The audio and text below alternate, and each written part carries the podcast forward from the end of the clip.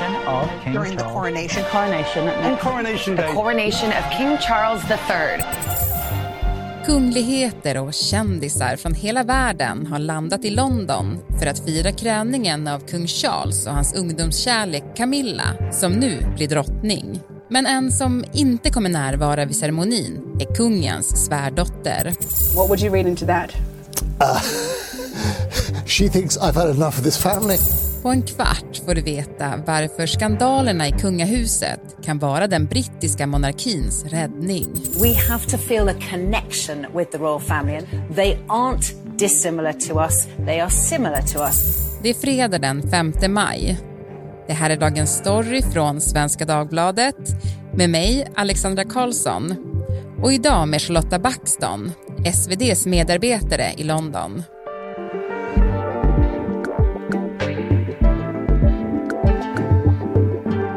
Du Charlotta, hur är stämningen där i London? Ja, alltså jag skulle säga att det är ungefär som en, en helt vanlig dag.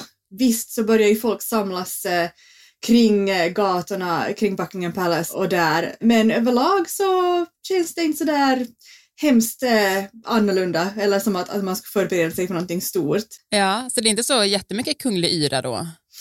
Nej, inte, inte faktiskt egentligen. Jag bor i ett sånt här ganska royalistiskt område, en, en förort i sydöstra London där um, man ofta brukar se, ah, alltså när, när drottningen har fyllt år eller det har varit jubileum och sånt här så har man ofta sett att folk har satt ut flaggor eller bilder av drottningens ansikte i sina fönster och, och, och sånt här och det har faktiskt inte alls synts eh, den här veckan. Nej. Charles är inte lika populär då kanske? Nej, tyvärr inte. Det är en utmaning för honom att, att bli lika populär som sin mor. Mm. Men du, vi ska gå in på det lite eh, mer senare. Men jag tänkte bara eh, ändå kolla, alltså hur ser förberedelserna ut inför imorgon då, när, när själva kröningen ska vara? Ja, no, det handlar ju om att eh, man har spärrat av gator i centrala London och börjat sätta ut olika sådana här eh, metallstaket och sånt för att det, man väntar ju sig ändå, polisen väntar sig att, att det kommer att samlas flera hundratusentals människor på, på gatorna kring Buckingham Palace längs med den här processionen då kungen reser till, eh, åker till Westminster Abbey med, med Camilla inför kröningen. Inrikesministeriet har också skickat ut varningar till olika protestgrupper och sagt att en ny lag har trätt i kraft. Polisen har fått utökade befogenheter då det gäller att gripa demonstranter. Så vissa protestgrupper har sagt att, har sett det här som en, en ganska så här eh, provokativ varning. Och det väntas ju också stora demonstrationer mot monarkin eh, imorgon. Mm. Så de kommer protestera ändå? Ja, de har ju faktiskt under en längre tid förberett de här demonstrationerna och, och, och haft konversationer med polisen och allt sånt här, så att um, det är lite oklart vad inrikesministeriet egentligen menar med sin lilla varning. Mm. Men du, Charles har ju ett lite otacksamt jobb nu att ta över efter sin mamma, drottning Elizabeth. Alltså hon var ju omåttligt populär. Vad känner det brittiska folket för Charles egentligen?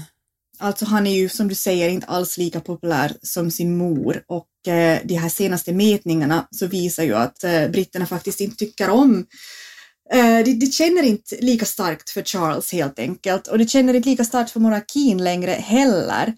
Om man tittar på mätningarna så ser man att eh, bara 54 procent av, av britterna tycker att, att Charles är en bra kung medan 76 procent gillar och uppskattar hans, hans mor. Och hans, hans son William, är ju, prins William är ju också faktiskt mer populär än sin far. Men faktum är att stödet för monarkin har också minskat i och med att, att Charles har, har blivit kung. Och en, en färsk mätning så visar faktiskt att bara 36 procent av britterna så tror att landet skulle rösta för att hålla kvar monarkin om en omröstning hölls inom tio år. Så att det visar ju att, att stödet för monarkin faktiskt har, har minskat. Och särskilt bland unga britter så är, stödet för monarkin väldigt lågt. Eh, över 30 procent så skulle föredra en president istället för en kung.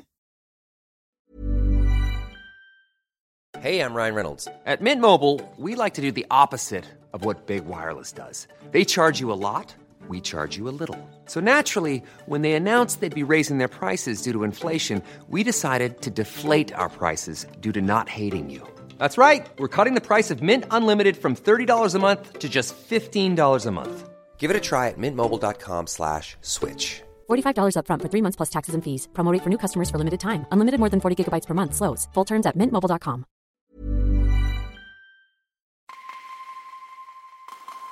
Det har gått 70 år sedan den då 27-åriga Elisabeth kröntes till drottning över Storbritannien och samväldet. The climax of the ceremony has arrived when the Archbishop gently sets this splendid emblem on the Queen's head. När hon somnade in förra året blev hon den längst regerande brittiska monarken någonsin. Och när prins Charles, efter lång väntan, nu kröns till kung blir han med sina 74 år den äldsta personen att bestiga den brittiska tronen. As the Queen herself did with such unswerving devotion, I too now solemnly pledge myself to serve you with loyalty, respect and love. Ceremonin i Westminster Abbey väntas bli välbesökt. Men många artister sviker när Charles ska krönas.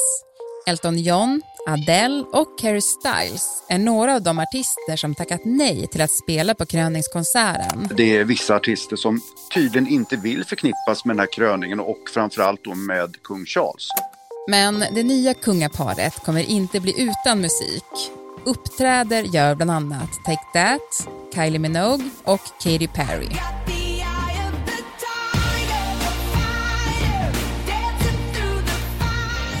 Och en artist som fått kritik för sin närvaro vid kröningen är rocklegenden Nick Cave.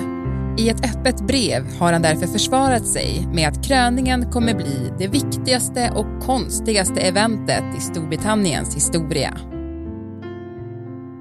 Det kommer ju vara mycket kändisar på plats imorgon, men en som inte kommer vara det och som det skrivits enormt mycket om, det är ju Meghan Markle, alltså Harrys fru. Hur har det låtit i brittisk press?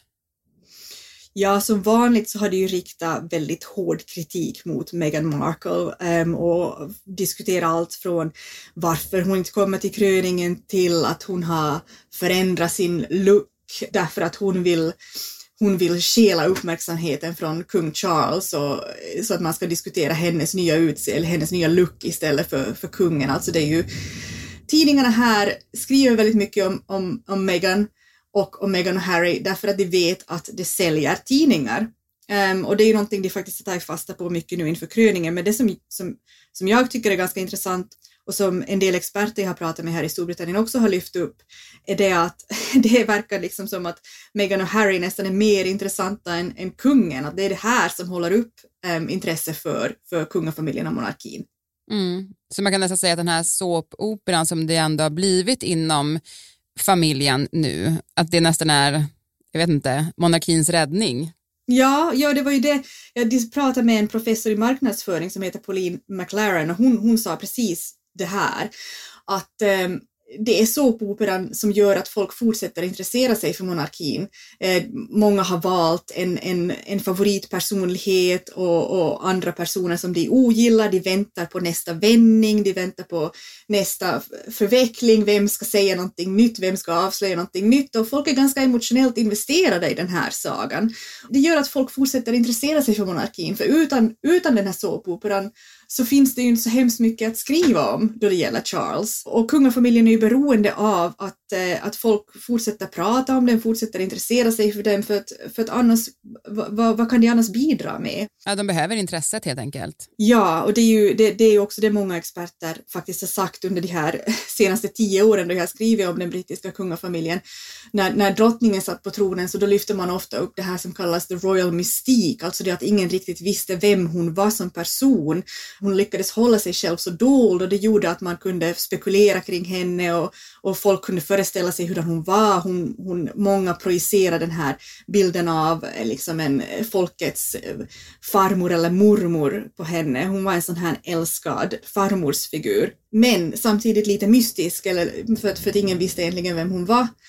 Med Charles är det ju lite svårare därför att eh, han kan ju inte riktigt göra samma sak eftersom han har synts i medierna under största delen av sitt liv och man vet väldigt mycket om honom. Så att han har inte den här royal mystik som gör att, att, att kungligheterna eh, på något sätt blir lite upphöjda, de står över alla vanliga dödliga, utan han är mer en vanlig dödlig man.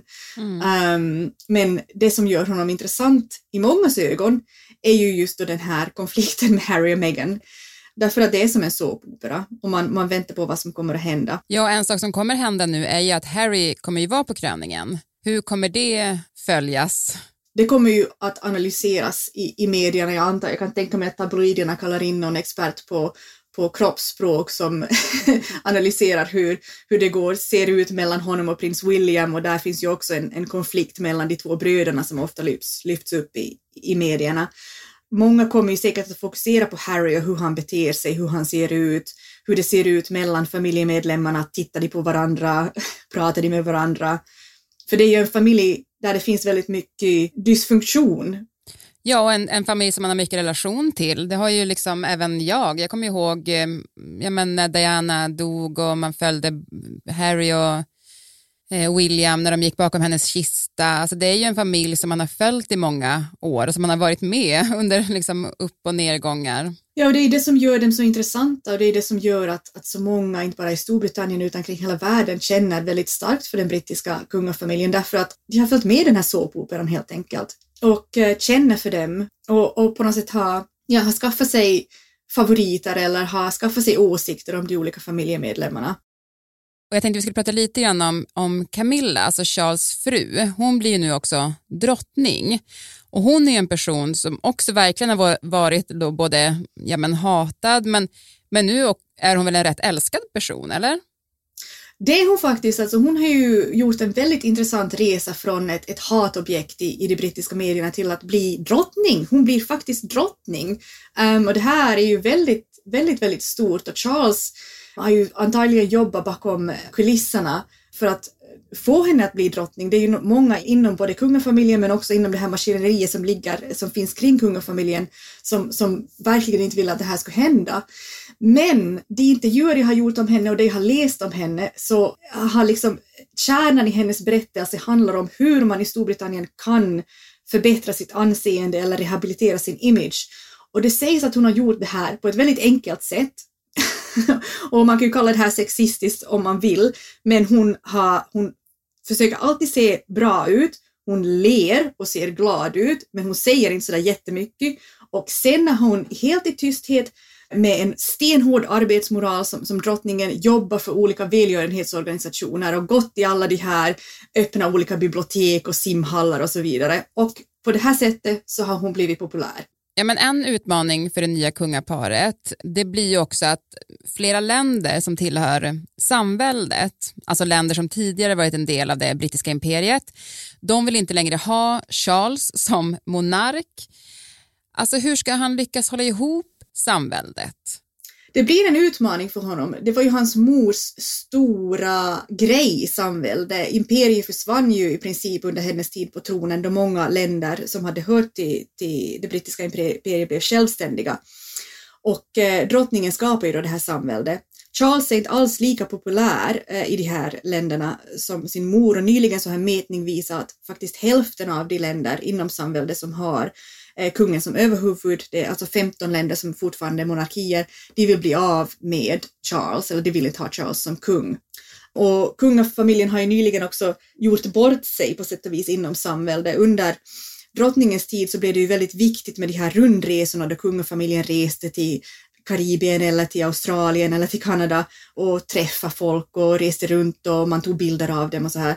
Och eh, William och Kate åkte, åkte, ganska nyligen till Västindien men det blev bara en, en katastrof där de liksom anklagades för att visa upp någon slags så här kolonialistiskt chic eh, stil med, med fina kläder och, och allt sånt här som, som skar sig väldigt mycket med, med verkligheten där och, det, och det, det blev helt enkelt fel och de fick mycket kritik för den här resan. Mm. Så det blir en utmaning, helt klart.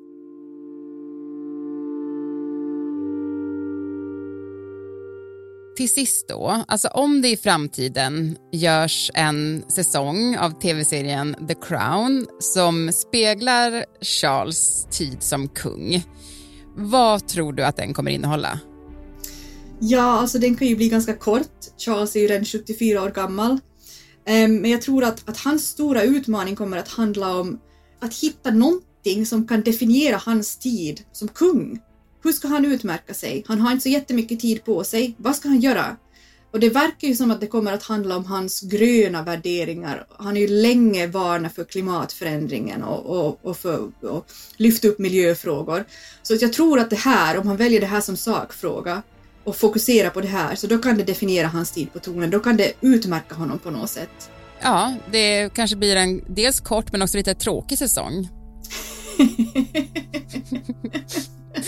ja, man vet ju aldrig. Kanske han hittar på någonting som gör honom väldigt häftig. Det återstår att se. Tack så jättemycket Charlotta. Tack. Programmet idag producerades av Daniel Sävström, redaktör var Stina Fischer och jag heter Alexandra Karlsson. Vill du kontakta oss så mejla till dagensstory.svd.se.